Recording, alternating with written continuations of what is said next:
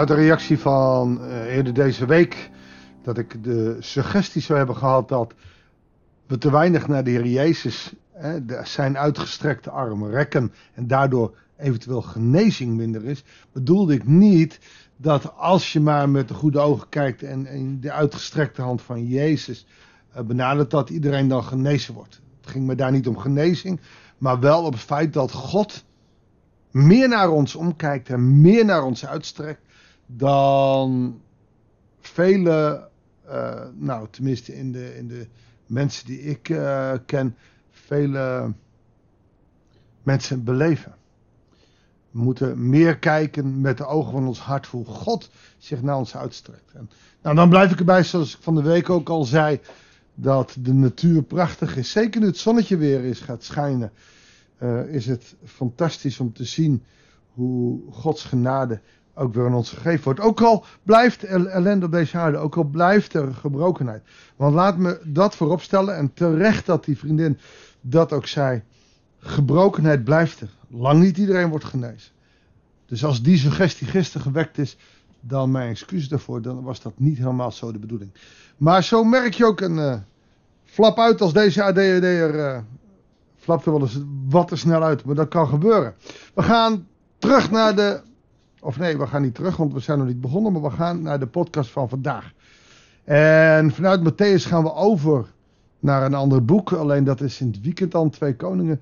En volgende week gaan we de hele week met Romeinen aan de gang. En daar heb ik zin in, want dat is een boeiend boek. Maar vandaag gaan we dan eerst weer een stukje van Psalm 119 lezen. Een psalm die ons laat houden van de wet. En ik heb van de week al gezegd, de wet is meer dan alleen Exodus 20. De wet is meer dan alleen uh, Genesis, Exodus, Leviticus, Nummer in Deuteronomie. De wet, daar wordt vaak ook al mee bedoeld uh, het hele uh, Oude Testament, de Torah. De wet en de profeten. De voorschriften van God, zoals wij moeten leven. Te veel hebben we in het verleden gekeken wat geschiedkundig eventueel wel of niet waar was. Nou, ik kan je een aantal plekken in de Bijbel aanwijzen waarvan ik denk, ik denk niet dat dit op deze moment uh, in de Bijbel hoort. Daar gaat het niet om. Het gaat vaak in het woord van God, in de Bijbel om wat God jou of mij wil zeggen.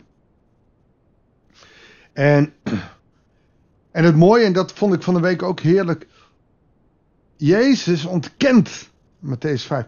En Matthäus 5 en 6 ontkent de wet niet. Nee, hij bevestigt hemzelf. Hij zegt: Ik kom om te verdiepen.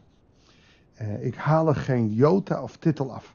En ik vind het wel belangrijk omdat in nou, de charismatische wereld, zonder dat ik daar kritiek op heb, nog wel eens uh, mensen tegenkom die zeggen: Ja, nee, we hebben de wet niet meer nodig. We hebben de genade en dus de wet niet meer nodig. Nee, dat klopt. In het, Paulus zegt dat ook. De wet leidt tot de dood en de genade tot het leven. Maar de combinatie, genade kan je alleen echt leren kennen als je weet wat de dood brengt, namelijk door de wet, oftewel hoe we in het leven zouden moeten staan.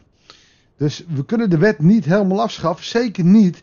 En het is ook ontzettend goed om de wet erop na te houden en te kijken van wat zou God van mij willen.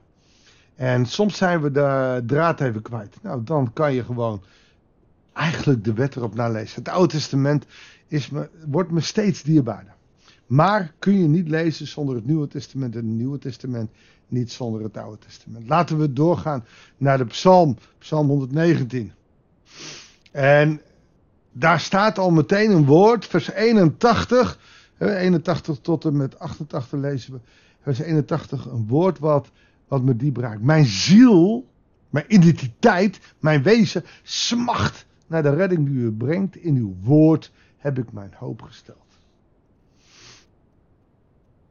We zullen zien dat in een gedeelte hier iets verder op vers 105 uh, eh, staat. Het lied wat uh, altijd afspelen. Uw woord is een lamp voor mijn voet en een licht op mijn pad. Hij is lyrisch in deze psalm over de Torah, over het woord van God. Over wat wij in de Bijbel lezen. Dat is een stuk geschiedenis, maar waarvan we weten dat God het bedoeld heeft om, om ons hart te raken. En, en hier staat, mijn ziel smacht ernaar. Vaak smacht jouw ziel naar God. Heb je er wel eens dat je echt ergens naar smacht? Zoals als je een hele warme dag hebt gehad en je hebt hard gewerkt en te weinig gedronken, dan smacht je naar, nou, de ene een glas water, de andere een koude rakker en een glas bier. Maakt me niet uit, maar je kan je echt naar smachten. Wanneer heb jij voor het laatst gesmacht naar het woord van God? Dan hoeven we dat ook niet, want we kunnen dat elke dag lezen. Tegenwoordig heeft iedereen zelfs de Bijbel op zijn telefoon. En je kunt, en je zal, en je moet. Gewoon daar kan je heel nuchter mee omgaan. Maar dat is gewoon het, het boek, de Bijbel. En de Bijbel kan je lezen als boek. Maar wanneer smacht je naar de wet? Oftewel naar, naar wat God je te zeggen heeft. De schrijver van deze psalm smacht ernaar. Die smacht naar die Torah. Die wil daar zijn redding uithalen. Zijn hoop. In het woord waarin ik mijn hoop heb gesteld. En ik denk dat dat in deze tijd best wel iets meer mag. Dat we iets meer mogen smachten naar wat God ons zegt. Mijn ogen smachten naar uw belofte. Wanneer zult u mij troosten? Als schrompel ik weg in een leren zak in de rook. Uw wetten vergeet ik niet. Hoeveel dagen nog telt het leven van uw dienaar? Wanneer zult u mij vervolgens berechten? Ze hebben voor mij een kuil gegraven. De hoogmoedigen die uw wet niet herkennen. Ah, weet je, dat herken ik ook. Ze stoppen met geloven. Wanneer ze God niet meer zien in, in het dagelijks bestaan. Wanneer ze dus als het ware ja, het wonder niet meer kunnen aanschouwen. En dat, dat is lastig. En dan lijkt het of de vervolgers of de duivel grip heeft gekregen op ons mensen. En ik zie mensen in bittere ellende en ik zie mensen in doodstrijd. En mensen raken soms de weg van het geloven kwijt. Daarom moeten we ook uitkijken dat we God en zijn gebod niet laten idealiseren. Als je maar in God gelooft, nou dan gaat alles voor de wind. Ik zie mensen die oprecht een leven lang naar de kerk zijn geweest. Wanneer het moeilijk is, opeens stuk gaan. En dat betekent niet dat deze mensen slecht zijn. Nee, deze mensen hebben het gewoon moeilijk. Die hebben vertwijfeling. We hebben het bij Thomas gezien, die had het ook drie jaar met Jezus opgetrokken. En hij twijfelde of hij werd, was vertwijfeld. Is het erg? Nee, dat gebeurt ons allemaal. Deze psalmdichter ook. Hij wordt achtervolgd. Vermoedelijk is David het. Wordt achtervolgd. Wanneer zult u wraak nemen op hem? Ja, dat is niet aan jou, psalmdichter. Dat is niet aan mij, Turk. Dat is niet aan jou, luisteraar. Maar soms kan je die vraag wel stellen. Die mensen die niet geloven, nou, die lijken alles voor de wind te gaan. Dan elk van uw geboden is betrouwbaar toch daar terugkomen bij uw woord. Maar leugens achtervolgen mij, kom mij te hulp. Heb je dat ook wel eens? Mensen zeggen, waarom geloof je nog in God? Of leugens die achtervolgen ons.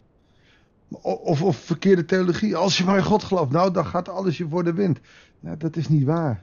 Leugens die achtervolgen. En dan kan je soms in de wanhoop zeggen, God kom, kom heel dichtbij. Bijna was ik van de aarde verdwenen. Toch heb ik uw regels niet verlaten. Dus ik hou me aan het woord, hoe moeilijk ik het ook vind. En dat is eerlijk, want het geloven is niet altijd makkelijk. Blijf mij trouw, laat me leven. Dat is weer een gebed. Dan houd ik mij aan de richtlijn uit uw mond. Oftewel, de Bijbel wil ik lezen. Heere God, red mij van het kwaad. Beveilig mij. Blijf mij in ieder geval trouw. En laat me leven. Heb jij dat wel eens gezegd tegen God? Nou, weet u God, als u mij laat leven, zal ik de Bijbel blijven lezen. Nee, dat, hebben we nooit, dat zeg je niet zo makkelijk. We sluiten geen deal met God. Deze psalmdichter wel. Sluit een deal. Als u mij redt, als u mij beveiligt, dus u mij trouw blijft. Mooi als je dat gaat zeggen tegen God, als u mij trouw blijft. Weet je, één ding kan ik je van God zeggen. Hij zal jou altijd trouw blijven. Hij kan niet ontrouw zijn naar zijn eigen belofte. Hij blijft ons trouw. Lees uit zijn woord. Smacht naar het woord. Ik, ik ga gewoon voor je bidden. Heere God, Ik wil u bidden voor de luisteraar die soms het lastig vindt, net als ik. Om dat woord te blijven vertrouwen en geloven. Heer, leer ons te smachten naar dat woord. Leer ons te smachten naar, naar de woorden die u ons te zeggen heeft. Elke dag weer. Zodat we dichter bij u kunnen en mogen leven. Heer, leer ons smachten. Leer onze ziel zich te richten op uw woord. Dan zullen we geluk en perspectief krijgen. Zegen ons zo. Dat bidden we u in Jezus' naam. Amen. Dankjewel voor het luisteren. Smacht ze, oftewel, ik hoop dat je leert verlangen naar het woord van God. Lees eruit, veel meer dan die 10 minuten dat we nu doen. Lees in de Bijbel en leer wie God is voor jou. Ik wens je een goede dag en heel graag tot de volgende uitzending van het Bijbelsdagboek.